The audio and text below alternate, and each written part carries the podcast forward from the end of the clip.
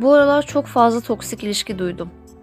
Ve çoğu insan gibi bu batağa ben de düşmüştüm bir zamanlar. Hatta birkaç zamanlar. Ve gerçekten böyle bir şeyin içindeyken kesinlikle dışına çıkmanın aklına gelmediği, gelse bile çıkamadığın ve giderek normale dönüştüğü bir şey toksik ilişki. Ben bu konuyla alakalı hiç araştırma yapmadım. Sadece deneyimlerimi gözlemleyip kendi üzerimden bazı çıkarımlara varmıştım ve onu da sizinle paylaşmak istedim. Bu çıkarımları yaparken biraz öz eleştiri de yapmıştım. Çünkü geçmişte yaşadığım bu toksik ilişkilerin içinde olmaktan ben de sorumluydum aslında. Yani tamam ilişkinin içinden çıkamıyor olabilirdim. Ama sonuçta ben de onun bir parçasıydım. Toksik bir ilişkinin içinden çıkmak da psikolojik ve sosyal açıdan çok zor olabiliyor gerçekten. Hatta şu an anlatmak bile zor. Çünkü ben bunu açtım diyorsun ve geri dönüp anlatmak istemiyorsun. Oho diyorsun yani o köprünün altından çok sular aktı. Şimdi açmasak ya o defterleri diyorsun.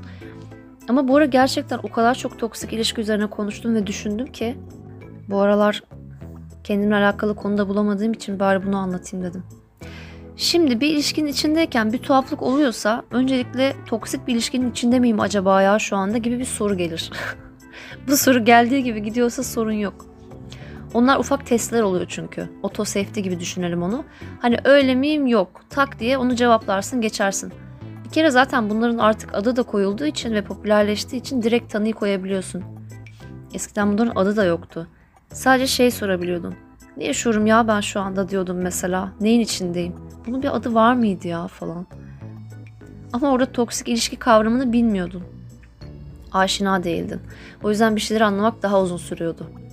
Ben zaten anlamak konusunda eskiden bayağı kötüydüm. Hala çok iyi olduğum söylenemez ama işte benliğimi ikiye bölüyordum. Yarısı saçmalıyordu, diğer yarısı onu izliyordu. yani ikiye bölünüp de bir boka yaradığı yoktu diyelim. Bir de ben o yaşadığım şeylerin normal şeyler olduğunu düşünüyordum. Halbuki ailemde böyle bir örnek de yoktu. Yani anne baba ilişkisinde böyle bir şey tanık olmasa da toksik bir ilişki yaşayabiliyorsunuz. İçiniz rahat olsun bir kere. Hani öyle bir koşul aranmıyor öncelikle onu belirteyim. Ha işte belki geçmişte aileden sevgi falan görmediyseniz işte onun bir parça yardımı olabiliyor bu torpile. Ama siz gerçekten toksik bir ilişki yaşamaya istekliyseniz o gözünüzden okunuyor zaten ve karşı taraf sizi seçiyor. Aynen karşı taraf seçiyor. Siz seçtiğinizi zannediyorsunuz. Sonra ilk etapta kademeli gidiyor. İşte love bombing aşaması var mesela. Orası çok kritik. Bak bunun da adı yoktu eskiden. Eğer geçmişte sevgi görmekle alakalı sorunlar yaşadıysanız bu tuzağa büyük ihtimalle düşüyorsunuz. Ben düşmüştüm şahsen. Ama öyle bir düşüyorsunuz ki yani nasıl anlatsam. Bunun da böyle farklı türevleri oluyor. Mesela şeyi daha önce anlatmışımdır. Mesela bizim ailede sevgi göstermek hep cringe bir şey olmuştu. Yani herkes birbirini idare ettiği için hani artık bazen mesela böyle majör bir olay yaşanıyor ailede ve kaçarın yok. Yani o sevgiyi göstereceksin kardeşim. İşte kendimizi böyle bir sevgi çemberinin içinde buluyoruz ailemle falan. Orada da böyle ya he he falan ya da işte falan diye böyle gülmek suretiyle hemen o sevgi durumunu böyle hızla yaşayıp eritiyorduk. Çok üstünde durmuyorduk yani. Bu da hayatını garip etkileyen bir şey oluyor. Ben hala bazı duygularımı dışarıya yansıtmamaya çalışırken zorlanırım mesela. Bir ara bir yıl kadar bir evde yalnız yaşadım. O dönemde komedi filmi bile izlesem hep ağladım. Yani komik şeylere bile çok iyi ya deyip ağladığım oluyordu. Bir duygu karmaşasıdır gidiyordu yani. Veya işte üzgün bir şey yaşadım diyelim. Onu yok sayıyordum. Hep bir aynı kalma çabası vardı. Her fotoğrafta aynı pozu vermek gibi. Veya hep aynı resmi yapmak gibi. Veya bütün şarkıları aynı melodiyle yazmaya çalışmak gibi bir şeydi bu. Hala da biraz var bu durum bende. O yüzden şimdi mesela bazı şeyleri sıfırdan öğrenmeye çalışıyorum. Bak işte burada ağlanır, burada gülmelisin falan gibi. Ama bunu baştan öğrenmek de zor yani. 30 yaşına gelmişsin bir yerde. Ama öğrenmesen de ayrı dert. Çok yorucu bir kere. Çünkü genelde böyle yoğun bir duygu yaşayacaksam o böyle bir titremeyle geliyor. Eğer çok kahve içtiysem kafam da titriyor. Baya böyle koordine edemiyorum yani uzuvlarımı. Kafam sallanıyor, elim titriyor falan. Gözlerim kayıyor. bir de böyle duygularımın nerede yoğunlaşacağı da belli olmuyor. O çok kötü. Bazen mesela astrolojik yorumlar okurken ağlayabiliyorum. çok etkileniyorum çünkü. Özellikle de böyle kişisel gelişimle harmanlanmış astrolojik öngörüler okurken falan. Evet abi ya ben güçlü biriyim bu hatayı yapmayacağım diye bayağı duygulanıyorum. Ama işte bazı duygu kanalları tıkandığı için muhtemelen hangi duygunun nerede patlayacağı belli olmuyor. Öfke de öyle bir şeydir ya. Birikir birikir. İşte içinde tutarsan alakasız bir yerde patlar ya hani. Mutluluk ve hüzün de aynı öyle. Taşıyor yani durduramıyorsun. Kontrolden çıkıyor. Neyse efendim işte böyle bir arka planınız varsa veya buna benzer. O love bombing size cringe de gelse aman ya nedir ki abi ben de hak ediyorum ya sevgi görmeyi deyip balıklama atlayabiliyorsunuz. Ben atlamıştım. Yani o hani bile bile düştüğün bir tuzak gibi oluyor biraz. Sevgi cringe bir şey değil ya olmamalı ya diyorsun ve dalıyorsun. İçinden bir taraf hadi hayırlısı diyor ama o sesi de güzelce susturuyorsun. Bir süre sonra toksik bir ilişkide olduğuna dair bazı ipuçları geliyor. İşte karşı tarafın geçirdiği kıskançlık nöbetleri. Hatta başta kıskançlık hoşuna bile gidebiliyor. Yani vay be diyorsun birisi beni önemsiyor bir de üstüne sahip olmak istiyor bana falan. Demek ki kıymetli bir şeyim falan diyebiliyorsun. Eğer kendi kıymetinin farkında değilsen kıymetini yanlış bir yerden ölçmeye çalışabiliyorsun. O tuhaf kıskançlığı iyi bir şey zannedebiliyorsun. Oraya çok dikkat. Bunun çünkü devamı çok sert geliyor. Çünkü karşı taraf sanki senin onu aldatmandan ziyade onu kimlerle aldatabileceğin ihtimaline daha çok takılıyor.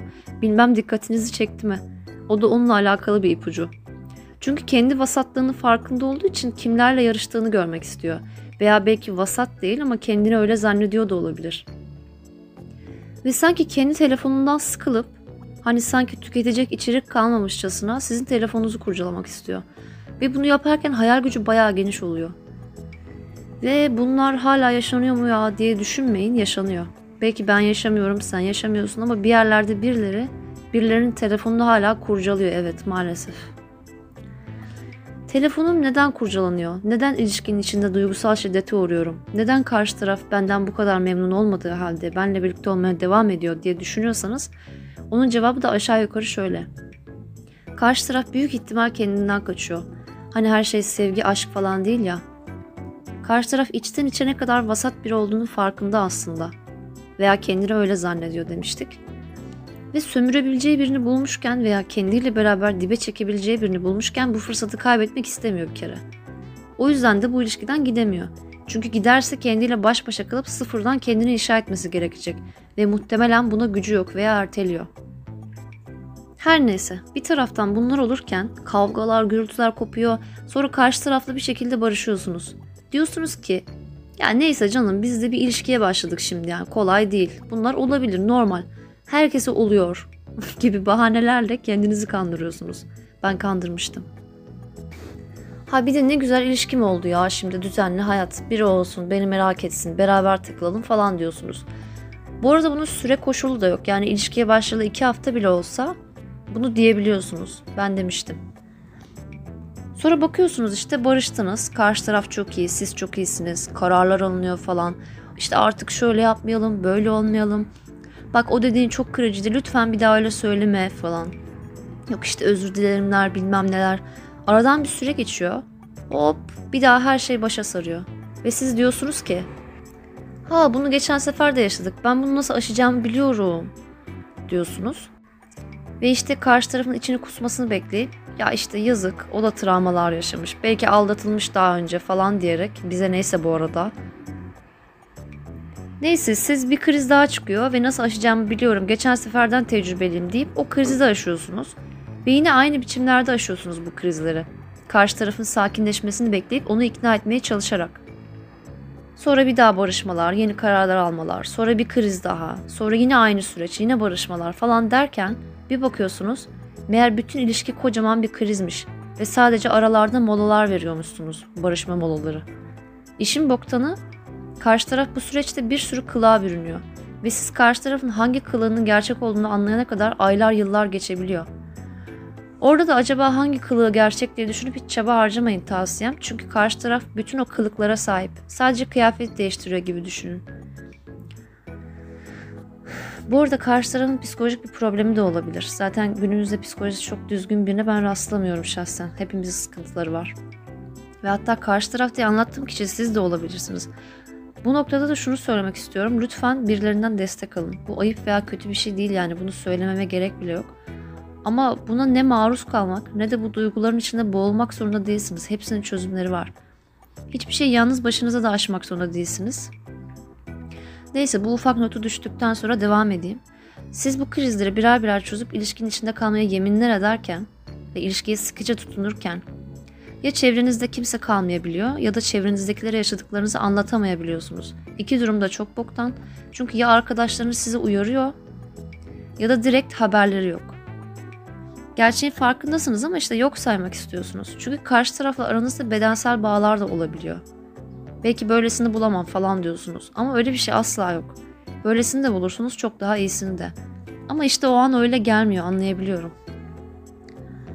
İşte diyelim ki arkadaşlarınıza anlatabildiniz yaşadığınız şeyleri. Bazı arkadaşlarınız size çok sert çıkabiliyor. Aşağılamalar olabiliyor. Sen bu değilsin, nasıl buna katlanırsın, benim arkadaşım böyle biri olamaz, kendine hiç mi saygın yok falan gibi. Sanki kendine saygı duymak çok kolay bir şey de biz beceremiyoruz. yani zaten bu kendine saygı konusunda ya hiç ipucu olmuyor ya da bildiğini de unutabiliyorsun. Yani bedava olduğu için ilk ondan vazgeçiyorsun. Çünkü öyle bir ortamda, öyle bir dünyada yaşıyoruz ki bazen hayatta kalabilmek için kendine olan saygını unutman gerekebiliyor yani. Orada da bir artık gevşeme mi oluyor, ne oluyorsa. Aman diyorsun zaten benim ne kıymetim var ki? Biraz da karşı taraf sömürsün ne olacak? En azından düzenli bir ilişki falan deyip Toto'yu kaptırabiliyorsunuz. Ben kaptırmıştım riskli. Şimdi toksik ilişkinin birinci raundunda aşağı yukarı olaylar bu şekilde. Bu roundda siz hep sessiz sakin kaldınız ve karşı tarafı çözmeye çalıştınız. Ve gerekli bilgiler edindiniz tamam mı? Şimdi bu bilgilerle ilişkiyi bitirecek misiniz yoksa kalıp devam edeceksiniz? Orada bir yol ayrımına giriyorsunuz. Genelde şöyle oluyor. Oyunu öğrendiğiniz için kalıp bir el daha şansınız denemek isteyebiliyorsunuz ama tavsiye etmem.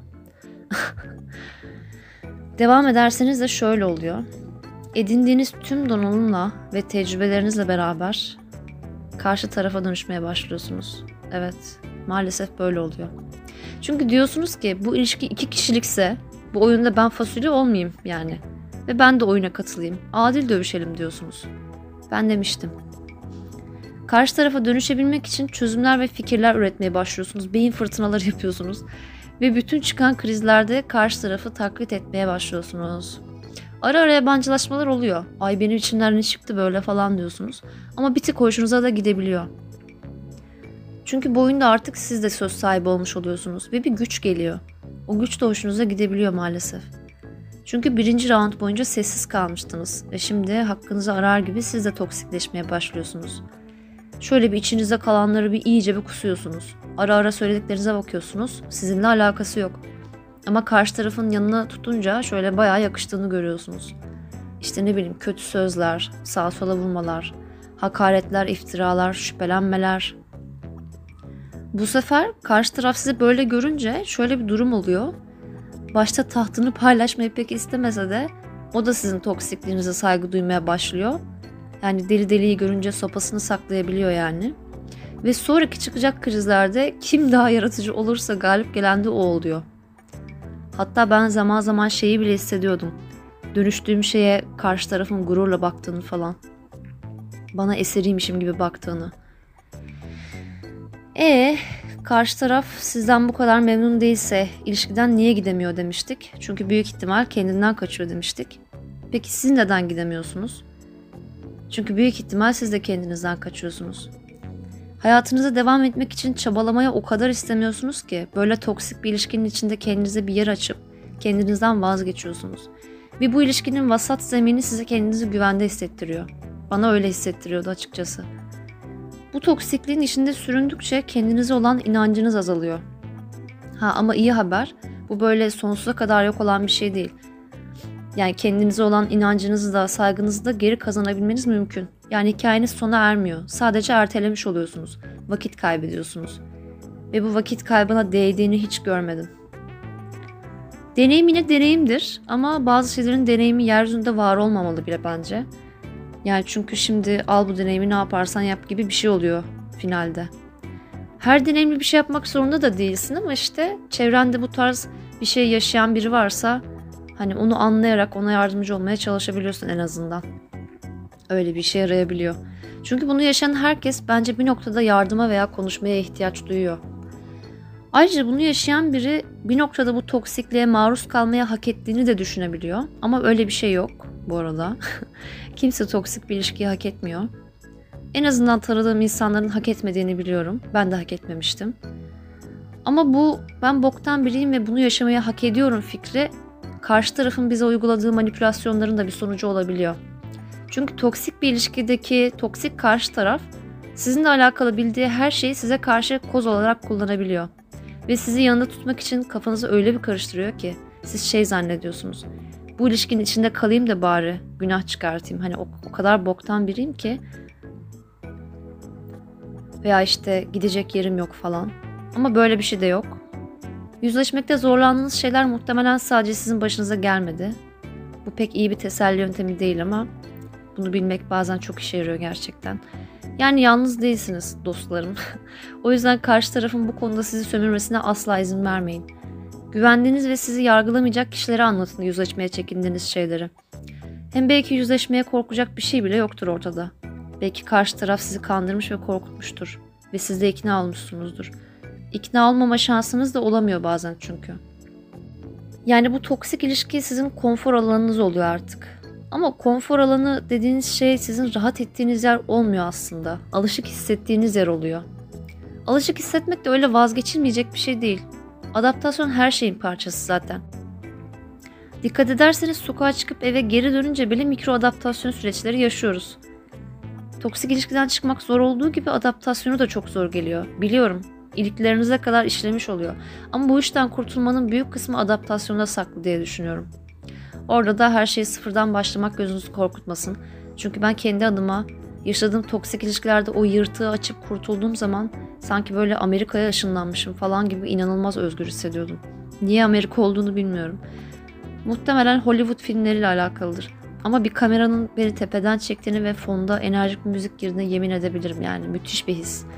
Önce güçsüzlüğünle yüzleşip sonra müthiş güçlü hissediyorsun. Sonra canın ne isterse onu yapıp işine gücüne bakıyorsun. Bir de bundan sonra karşınıza çıkacak herkesin böyle olacağını kendinizi zannettirmeye çalışıyorsanız o da büyük yalan. Yani böylesini zor bulursunuz ben söyleyeyim. Eğer toksik bir ilişki yaşadıysanız ve son aşamaya geldiyseniz sizi tebrik ediyorum. Şimdi siz de kendinizi tebrik edebilirsiniz ve kendinize sarılabilirsiniz. Sonunda kurtuluyorsunuz. Artık toksik biri olmadığınızı ve sırf bu ilişkiye ayak uydurabilmek için toksik biri gibi davranmaya çalıştığınızı fark ettiniz.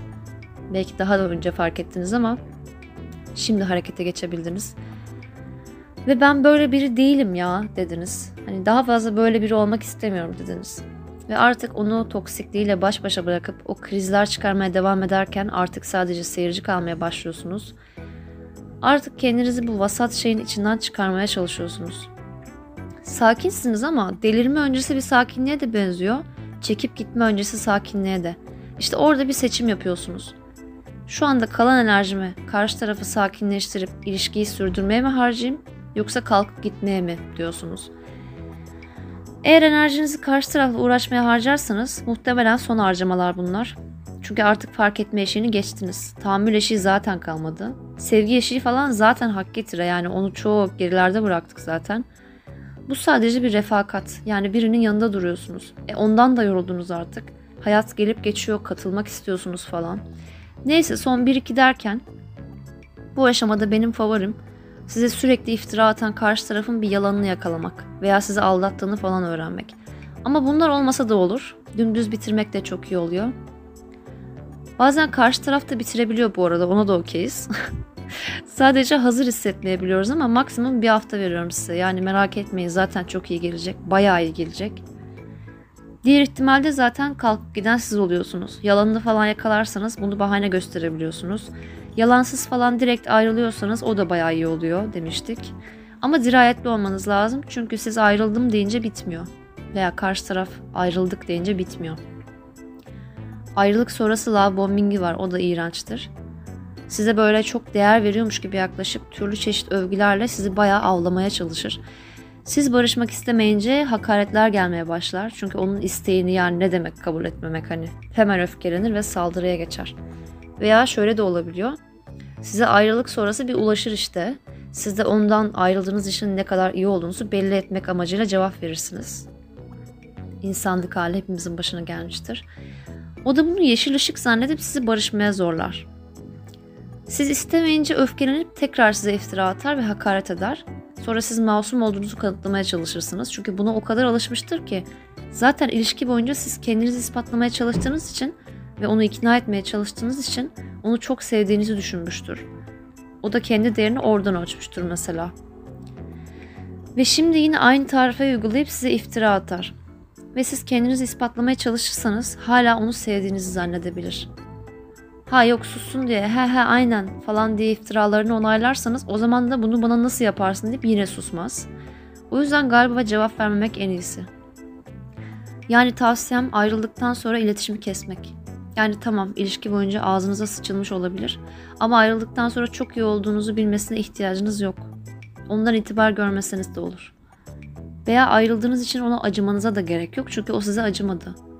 Ve size bir sürü akıl oyunu oynadı. Bunu belki bilinçli olarak yapmadı ama sonunda yıpranan siz oldunuz. Ve belki de zamanla siz de ona dönüştüğünüz için siz de onu yıprattınız. Yani özetle birbirinize pek iyi gelmediniz.